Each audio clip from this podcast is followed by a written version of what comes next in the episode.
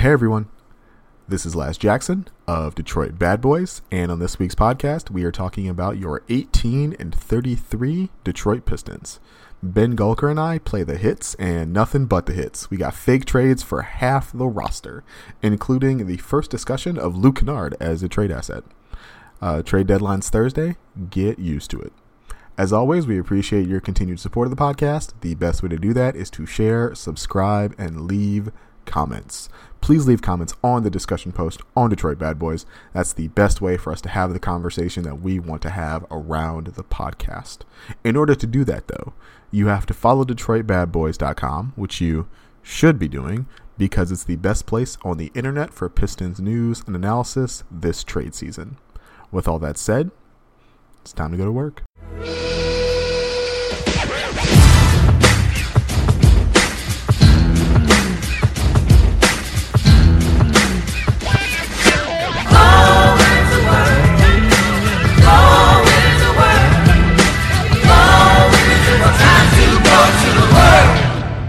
Hello, everyone. Uh, welcome to this week's episode of the Detroit Bad Boys podcast.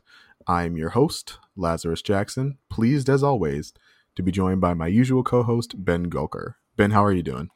Hey, Laz, not doing too bad. Happy Groundhog Day. Um, yeah, Groundhog saw a shadow. Six more weeks of crappy basketball, I think, is what uh, that means for Pistons fans. So, yeah, happy Groundhog Day. And happy Super Bowl Sunday halftime of the big game for those watching and obviously listening a day later. How are you doing, Laz?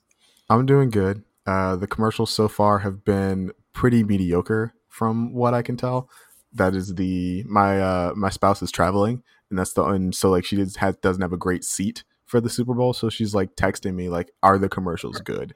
like, I, I I don't know. And I feel like they haven't been really good in like a decade. Maybe it's just because I'm getting old, but man, I just feel like they used to be so much better it feels like the more effort they like put into making them good, the kind of the worse they got. Yeah. And so I want the Budweiser frogs back. That's all I'm saying. all right, but we got we got some uh, Piston stuff to talk about. Uh, in honor of the trade deadline being on this Thursday, we're just mostly going to talk about the trade deadline. And in that vein, the biggest news of the week we got was that the the Pistons are making Luke Kennard available. They're not saying no if teams ask about Luke Kennard. We got that report from James Edwards at The Athletic. Uh, James also had a live blog where he kind of intimated that there was some uh, friction between Luke and the coaching staff regarding his injury that perhaps makes why the Pistons would make him available make a little bit more sense.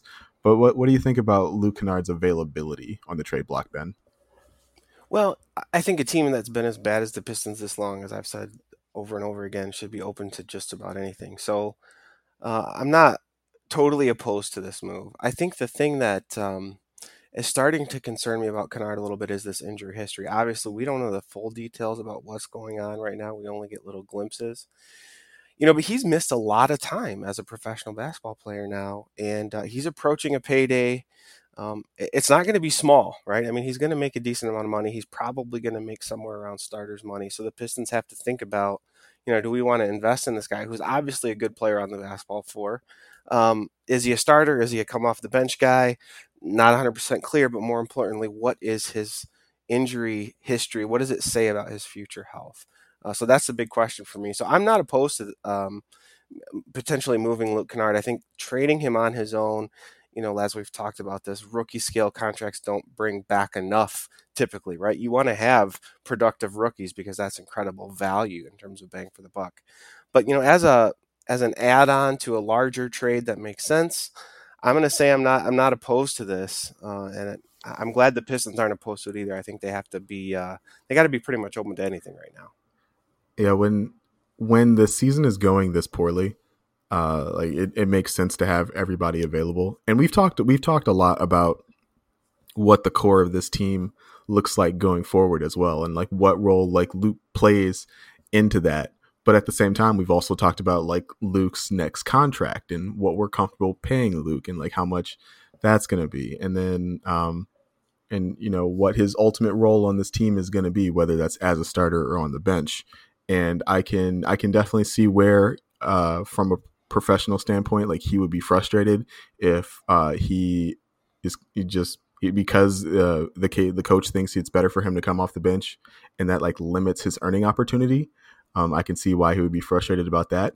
Would he be frustrated enough about it to perhaps like hypothetically milk a knee injury, like you know another week or two past uh, being fully healthy or whatever?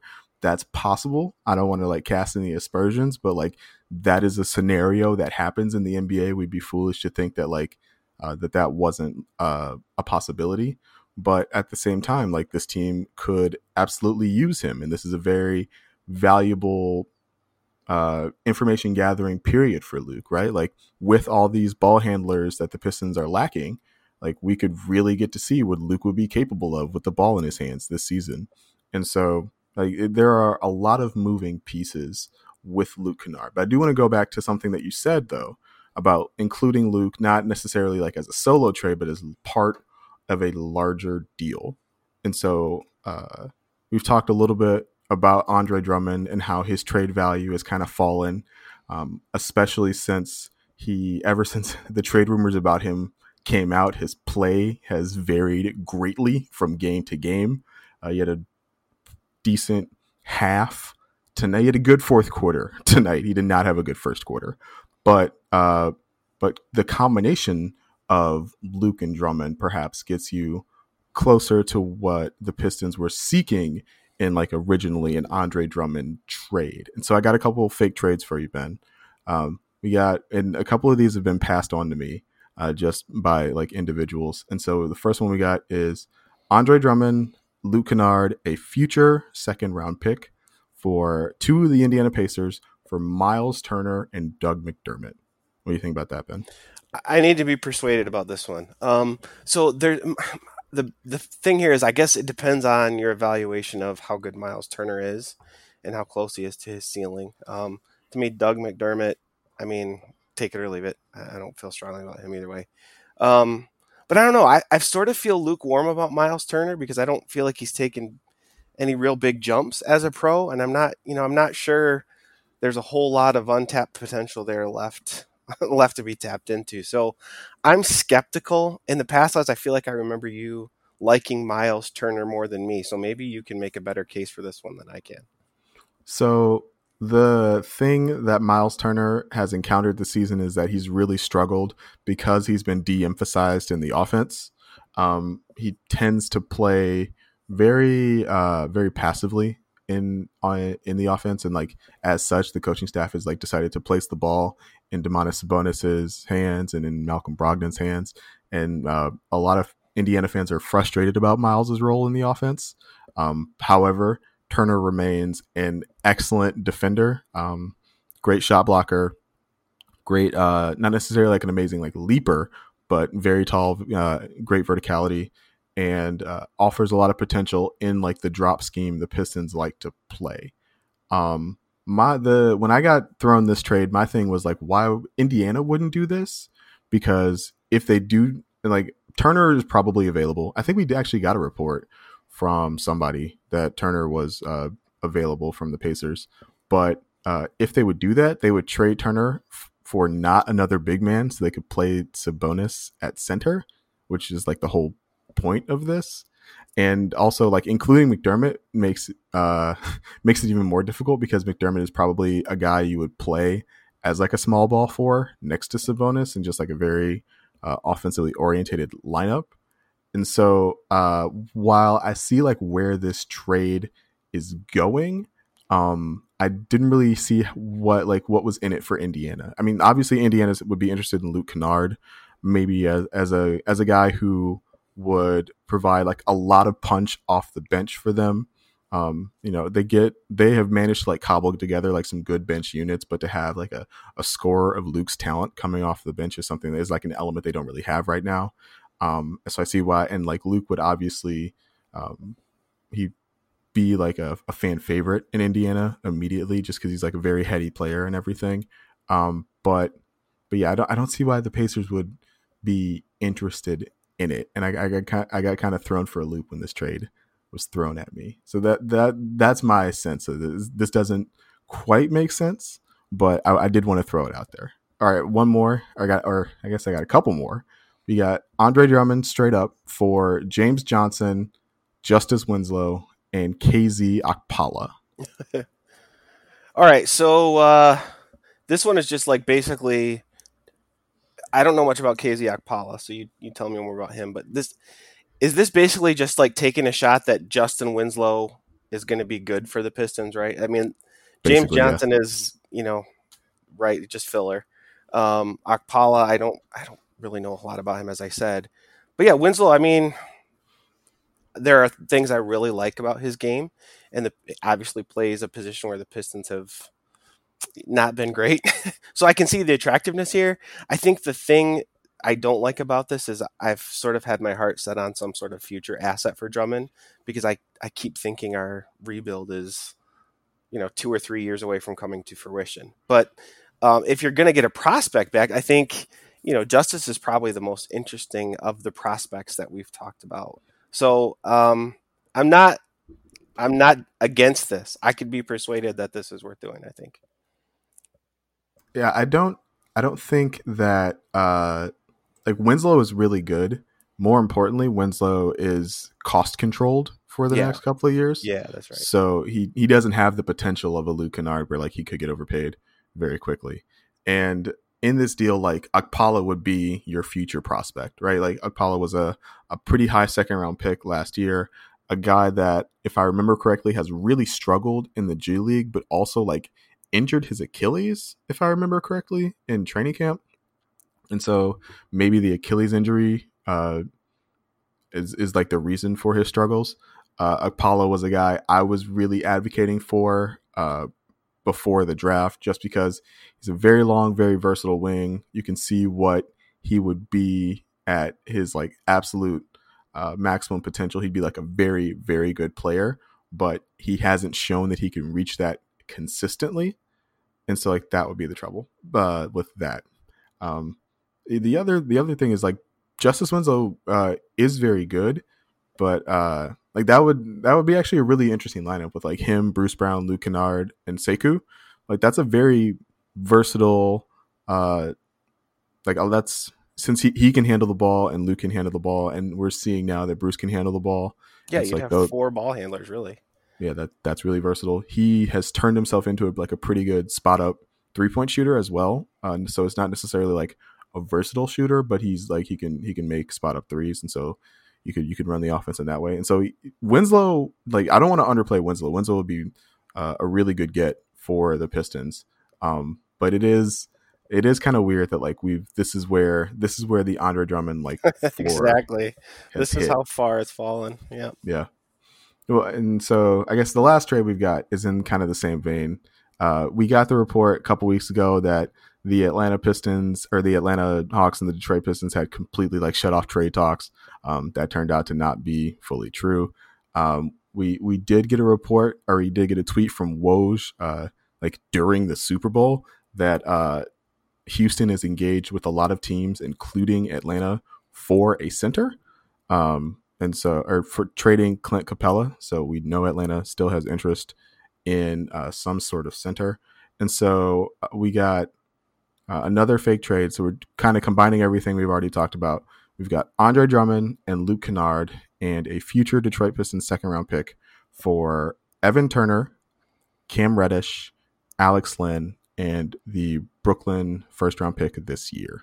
What do you think Yeah. about that, Ben? So this news is so fresh. Like I didn't even have time to look up all these guys' contracts, right? Like I mean, this is this is a pretty fresh tweet. Um, so the appeal here is that Brooklyn first. I think. I mean, none of those guys. There was a time where I was really excited about Evan Turner, but that ship has long sailed.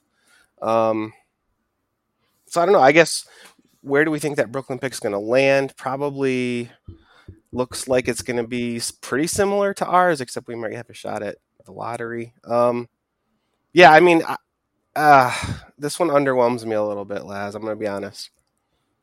So the there's like a lot of moving pieces with this one. So Brooklyn, we just got the news that like Kyrie sprained his knee last night, and so I don't think they're going to fall out of the playoffs necessarily, but that pick is going to be like in the low teens. So that's that's like not an invaluable pick. That's not like just to throw in. Correct. Um, Evan Turner is the salary just because, you know, Chandler Parsons got in the car accident that makes him less likely to be able to pass the physical to even be traded. So that's a holdup right there. Um, Cam Reddish uh, has shot, I think he shot 40% from three for the month of January, which is like a big improvement for him. And so I do wonder if, uh, like, if that kind of portends his turnaround offensively. So the Hawks are like less interested in dealing him. But I do think Luke would have real interest for the for the Hawks, just as like another ball handler guy who can take a little bit of the offensive pressure off of Trae Young, and uh, would be and Atlanta like has the cap space to pay both Andre and Luke in the not too distant future. But I wonder how I wonder if they're worried about like ceiling, right? Like if if you pay, you have to pay Trae Young his max contract. You got to pay Luke a, a good deal of money, and you got to pay Andre whatever you got to pay Andre. Um, like all of a sudden, you you might have much less cap space than you think, and so the but the inclusion of Luke like definitely gets the Pistons like back into the conversation with the Hawks about an Andre Drummond trade. Um, it definitely puts uh, that that Brooklyn pick back into play. So I was th- I was thinking maybe like you if you lower the prospect level from Reddish to another guy like you do like Evan Turner, Bruno Fernando, Alex Len, and the Brooklyn first. Um, like maybe for for Drummond and Luke, like maybe that gets you a little bit closer. Maybe you get another future first round pick from Atlanta uh, in order to to kind of balance that out a little bit more. But uh, yeah, I was I was really when when this trade got thrown at me, I was really interested because we we've talked a lot about how um, Andre would be a really good fit in Atlanta, and we've talked a lot about how they seemed unwilling to kind of come off their uh, their desire to like not give up anything like truly valuable for him. And so I wonder if like if they're really worried about Andre leaving in free agency or whatever, um, if if that happens, you you still have like a Luke Kennard, you still have his restricted free agency rights. You have something valuable from that trade to to show for it on on your end. And I will say, like, as I hinted at the last couple weeks, like I'm starting to think that it's in the best interest of the Pistons for Andre Drummond to opt in and then trade him. To be perfectly honest with you, because like he's played so badly the last what two weeks, really, you know, since as you mentioned this trade news broke this year. It's like he's always had turnover issues, but like he looks like I said, I've been watching just his turnovers, trying to figure out like what is going on with this man. He just looks completely deflated and almost disinterested in the game of basketball in a way that I really don't ever remember seeing him before. So there's part of me that feels like, you know, any trade for him right now is just absolutely at the floor, as you mentioned. Like there's just no worse time for the Pistons to need to trade Andre Drummond than right now. Yeah, I don't think it's an accident that we got the reports that like you might need you might need to package like Luke and Andre together as Andre's play like fell off a cliff as yeah. he got into the in the trade rumors. Yeah, absolutely. All right, Ben. Obviously, the the other big piece the Pistons have to trade is Derrick Rose.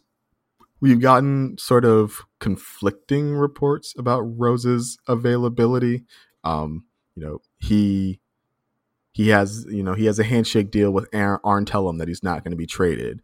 Uh, he comes out a couple days later in the free press and says like I hope I'm not traded, but like I understand if I am. Uh, we got the report that the Pistons are are asking for a a lottery pick or a very high draft pick for Derrick Rose, which is like probably too high a price and sounds like a price you would put for a guy you like don't actually want to trade all that much. Um, we've got a lot of reports about how Derrick Rose is really good in the locker room and how the team wants to be competitive next year. Um, and then, you know, obviously there's uh, the injury risk. He did not play the second half of the Denver game with groin soreness. You know, uh, perhaps that's just a cover for a trade. You might want to keep him out for a couple days until the trade deadline on Thursday. But you know, it, this is this has been very this has been a very trying time. How did how does the the uh, groin soreness kind of complicate your idea of of a Derrick Rose trade, Ben? Well, so to me, I've always envisioned well, I shouldn't say always since we acquired since we acquired Derrick Rose and he started playing really great basketball. The trade scenario I have envisioned is you know a playoff team wants to add something to their bench to sort of push them into their next tier, right? Um, so asking for a lottery pick for that sort of a trade situation obviously doesn't make a lot of sense because you're obviously not talking to lottery teams, right?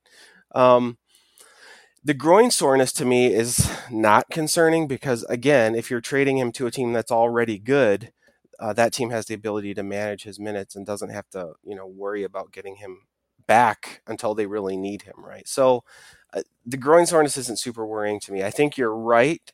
It's an astute observation that maybe we're talking about just avoiding a, a, really bad injury just in case a really fortuitous trade does come along for Derrick Rose. Um, but I don't know that uh, I think it was Vince Ellis in the Free Press who, um, you know, seemed to pretty much say this is not a likely trade to happen because the Pistons want to field a competitive roster next season, and that to me just like, oh, that that was a gut punch because, you know, I've been I've come to the realization, right, like emotionally and as a fan, like, okay, we're we're gonna rebuild. Like Andre Drummond is gonna move on. Um, we're gonna try to rebuild. But you know, if you're worried about holding on to Derrick Rose because you want to be better in a year, you're not talking about a rebuild, right? You're like you're once again sort of talking about some sort of a half measure that maybe keeps you decent, but doesn't really set you up to do anything particularly interesting uh, via the draft or um, cutting a bunch of salary to to prepare for free agency maybe two years from now. Um, so again, I just feel like this is short sighted. I, I, don't feel like um, you know asking for a lottery pick is realistic. I don't think he's worth that to many teams, if any. Um, and and I really I really don't think um, being competitive a season from now it should be the Pistons' goal. I think they need to be more long term oriented than that. I wonder about the price. Like as you mentioned, like it doesn't make any sense to place like a for a lottery pick bounty on a guy when the teams, as you said, that would be interested in him are, are playoff teams. That's the teams who would need a Derrick Rose. Uh, on the other hand, we've gotten we the sense I get from like all of the beat writers is that the Pistons will make some sort of deal. And you know, we did ten minutes on how nobody wants Andre Drummond, and now we're doing three minutes on like how the Pistons don't actually want to trade Derrick Rose, and so at, like those two things are in conflict, right? And so I, I do think that um, I think the B guys have it right. I think a deal does get done. I just wonder if the Pistons I wonder like if the Pistons are smoke screening their their desire to trade Derrick Rose like a little bit too hard, right? And if that's lowering his, what the market for him might be. But you know, we don't have a lot of insight into the front office. Like we we're not on those phone calls. Like we don't have any sources. And so I'm just I'm very curious to see like how this ends up playing out. Um, pulling him from pulling him from the Denver game for uh for groin soreness is like pretty groin soreness is something that can like linger and so that like wouldn't make me feel good about his odds of being traded. Um but it's also something that is like it's not like it's not a really bad injury and so i do believe he could like still pass the physical and still be traded on that groin injury. Um on like on you know on a third hand um i do believe that the front office like wants to compete. I do i do believe that the owner I believe that Tom Gores like wants to continuously complete compete next year. Um, I believe that they want to be competitive for as long as like Blake Griffin is on the roster. Um, I just don't know.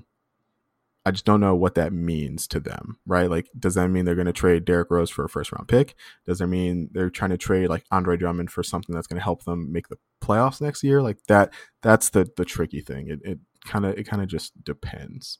And you know, at least at the absolute least, they seem to have pulled the plug on this season, right? They seem to have accepted that you know at 15 games under 500 more than 15 games under 500 or whatever like they're not going to make the playoffs and so they're they're they're competing every night and like that's what you want from a coaching staff and uh, from the individual players but like the team just doesn't have the talent right now to to go out and actually win games. So no one's blaming them for not winning games, which is at least a step in the right direction, we'll say.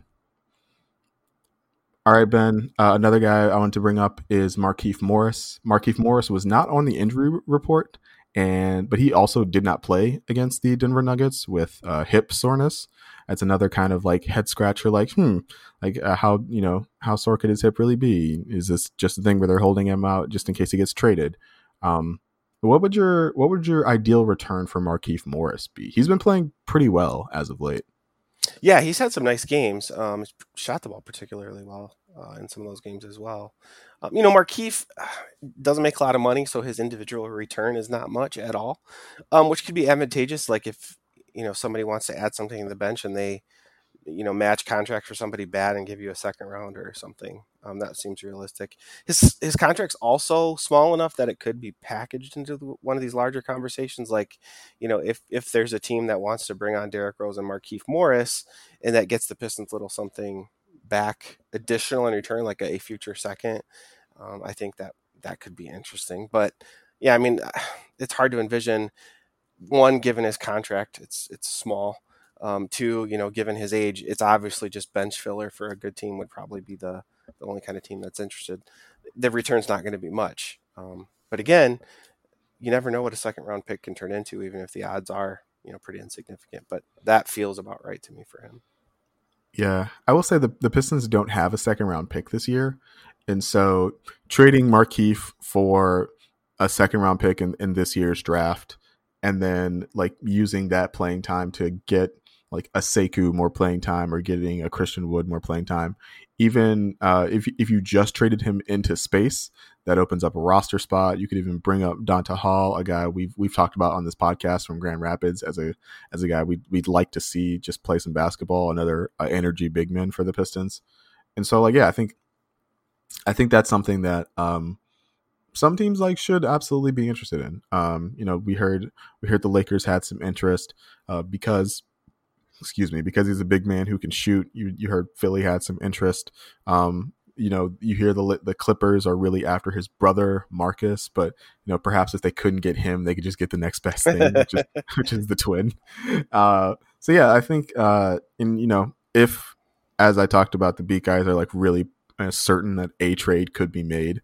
You know, trading Markieff Morris into somebody like for a second round pick, like would definitely be a trade you could make and so like that, you know, I wouldn't I wouldn't necessarily be opposed to that. But we we do got to talk about Markieff though because he has he has been playing really well since he uh, came back from that uh, toe injury. Yeah, I think he injured his toe, and so he definitely is a guy that would have interest uh, around the league. Uh, another guy that we know has interest around the league is Langston Galloway.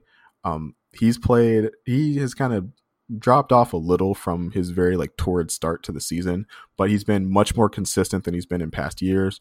Been uh, just really professional from what I can tell. Been uh, you know great to have uh, around the locker room. Good dude. Um, what do you think the the Pistons uh, should be looking for in a Langston Galloway trade? So I have of of all the guys the Pistons have, Langston is the guy I've put in the trade machine the most to try to figure out of the teams who we've heard interest in Langston, like how does it work? And his contract is difficult to match with with the the playoff teams I've thrown him into the trade machine with. So to me, it, I don't know. His contract makes him harder of any of the guys we've talked about. Um, so I, I don't know. I don't think there is much of a return for him, unfortunately, even though his contract is the biggest. I, I don't know. I just don't see, you know, I haven't been able to find the the trade that works. Um, and that's unfortunate because I honestly I'd like to go see Langston play for a winner because you're right. He's been extremely professional. Um, he's been a positive presence for the Pistons, and you're right. This has been his most consistent season. Um, he's been so hot and cold for the Pistons over the course of his time with Detroit. Uh, this year, he's, as you mentioned, has cooled off a little bit, but we haven't seen the low lows that we've seen in the past. So I hopefully that's uh, you know, hopefully that's a sign of things to come for the rest of his career, whether he, you know, gets traded this season or signs somewhere else. But um, yeah, I, I have had a very hard time making something work for Langston Galloway. Yeah, we talked a lot about Philly um, as like earlier as a team that could really use a Langston Galloway. Uh, since then, like they have gotten uh, some really good play from Furkan Korkmaz. Yeah, so yeah. So that makes that makes that maybe a little bit less appealing. Um, you look at like a, a Denver though. Like we we saw Denver play uh today again against the Pistons, and they really are missing a knockdown shooter. They have a lot of guys who can uh, drive and kick and uh, make their own shot.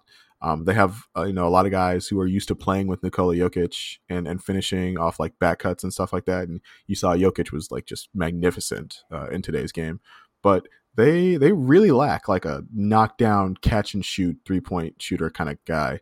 Um, they have a lot of flexible salary.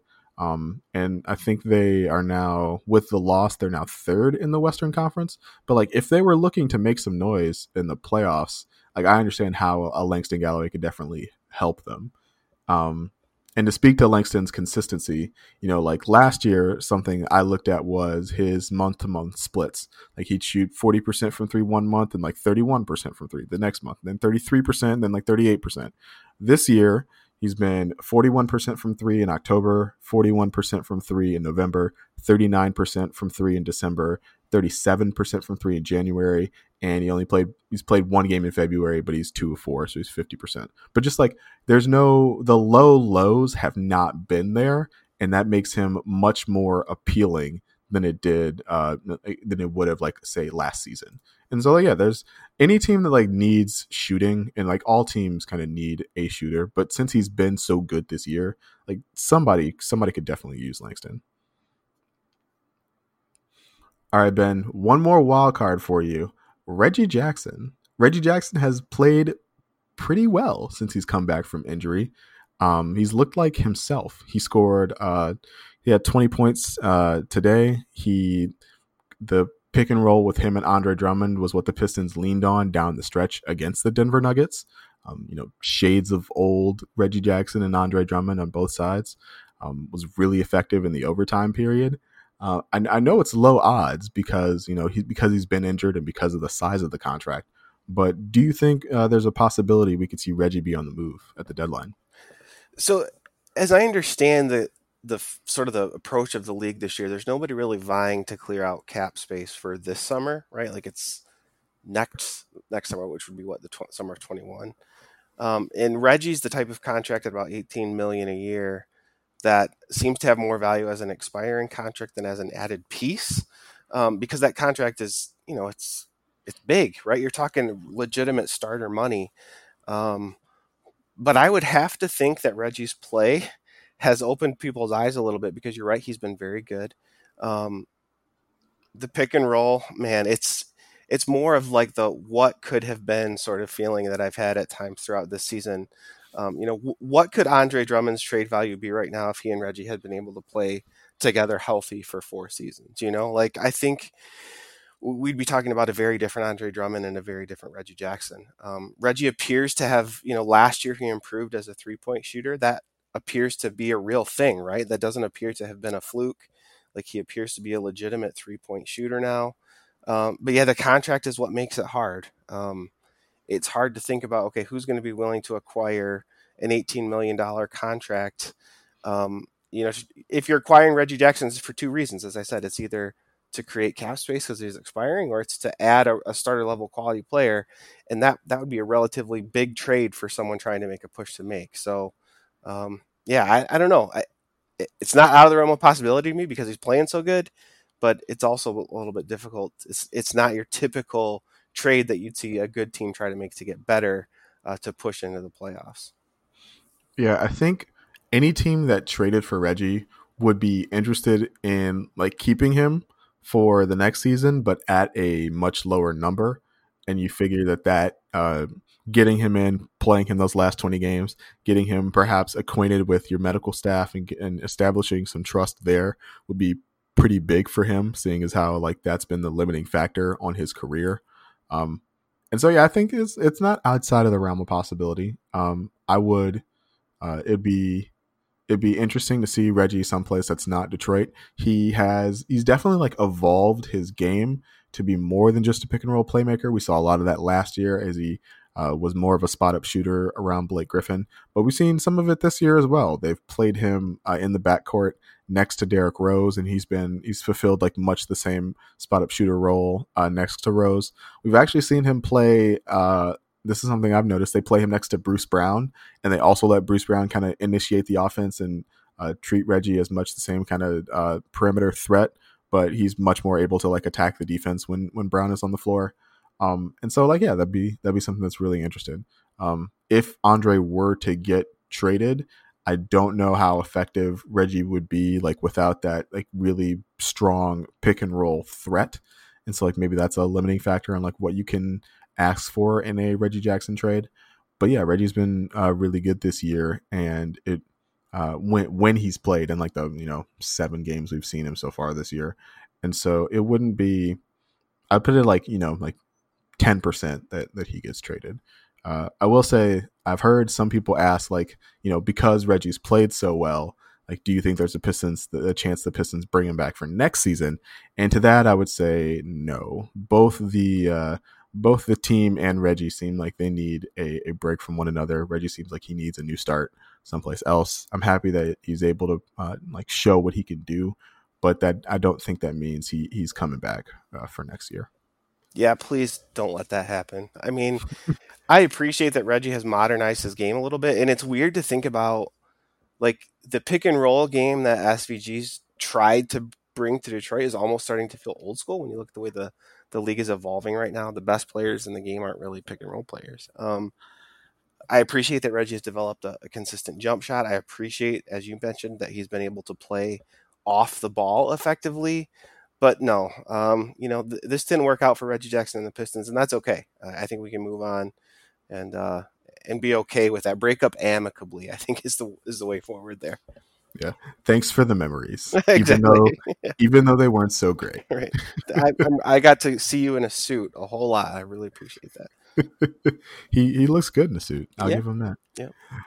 All right, Ben. Uh, the Pistons have a back to back. They go to Memphis on Monday. Memphis is a uh, great city to go to. Uh, a home game against Phoenix on Wednesday. The trade deadline is Thursday, and so they don't play on the trade deadline. So they avoid kind of that awkward uh like uh the Harrison Barnes thing whereas like Harrison Barnes is uh, sitting on the bench with like the uh the blankest stare imaginable when you uh, he realizes he's been traded they go to Oklahoma City on Friday and they have a home game against the Knicks on Saturday. Ben, how many games the Pistons lose this week? Man, it's actually a pretty big week, right? Like it's a lot of lot of games. Um can they beat Phoenix? I don't know. Um I think the Thunder a bad matchup for them. Of course, the Thunder might look a lot different. There's a lot of trade buzz happening there as well. Very um, true. I don't know. They seem to be pretty consistently like winning one out of four, right? So if we count today as the win, um, see, when are the Knicks? Saturday. Ooh, they could win two. They might win two because they could potentially beat Phoenix. They could potentially beat the Knicks. So I, I think they might be able to win two games it would be I want to see who is playing that game against the Oklahoma City Thunder and the New York Knicks before I say whether or not they're yeah. going to win those games. Yeah. The Knicks actually beat the Pacers uh, Saturday night. And so uh, you know, the Knicks have a lot of guys who are trying to play to get traded away from the Knicks. and so we'll we'll see if they've given up hope uh, if since they play after the trade deadline. But yeah, the the Pistons have a very low chance of winning that game against Memphis. A lot of emotion and a lot of energy in Tanay's uh, win over the Denver Nuggets, and to just like immediately fly out and play Memphis the next day. Like I, I don't think that's going to carry over. That's going to be really difficult. Um, Phoenix on Wednesday will be a good one. Phoenix is really deep, and they are still fighting for their playoff lives, so they will have something to prove in that game. That looks like a loss. Um, Oklahoma City, day after the deadline, if there are major changes, you know, if they trade Andre Drummond, whoever they get for Andre Drummond might not even be like cleared and ready to play or anything like that.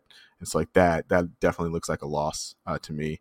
And then hopefully you beat the Knicks. Hopefully you beat the Knicks and you uh, keep uh, the like the three, four game losing, five game losing streaks like in the rearview mirror. That was that was why I loved the the win tonight because if they didn't win that game today, they were looking like a eight nine game losing streak in the face, and that was that was going to be really difficult. Yeah, I'm cool with beating a good team every now and again. Just keep losing to the other bad teams, right? Like we don't want to we don't want to miss a lottery ball chance because we, you know, we beat the the Nets too many times or something like that. Yeah, and you know we lost to the Nets twice last week. Exactly. Perfect. Perfect. Just just keep losing the the rest of the Eastern Conference teams. Those those are the teams you want to lose to. all right, Ben. Uh, that's the end of the podcast. Let the people know where they can talk to you about all these fake trades that are going to happen in between now and Thursday. Hit me up on Twitter at BR Gulker, of course, in the comments. And uh, what I'm going to be thinking about if Andre Drummond and Derrick Rose are Pistons on February 7, what I'm going to be looking at for the rest of the season, Laz, is do do Derrick Rose and Andre Drummond make any sense playing together? I have this I have this theory that I haven't talked about much because it doesn't seem to matter a whole lot. But Derrick Rose seems to play, or excuse me, Andre Drummond seems to play worse when he's playing with Derrick Rose. Um, you know, today we saw uh, the Reggie Jackson, Andre Drummond renaissance, so to speak. I'm just wondering if maybe that fit isn't good for Andre, and if that also has something to do with his bad play. So maybe we'll be talking about that in a week or two from now. You you are not the only person who has noticed that. I will I will, I will say that much. Uh, and of course, you can always follow me on Twitter at Laz Chance. That's at L A Z C H A N C E. All right, y'all. That has been the Detroit Bad Boys podcast, and we will talk to you next week.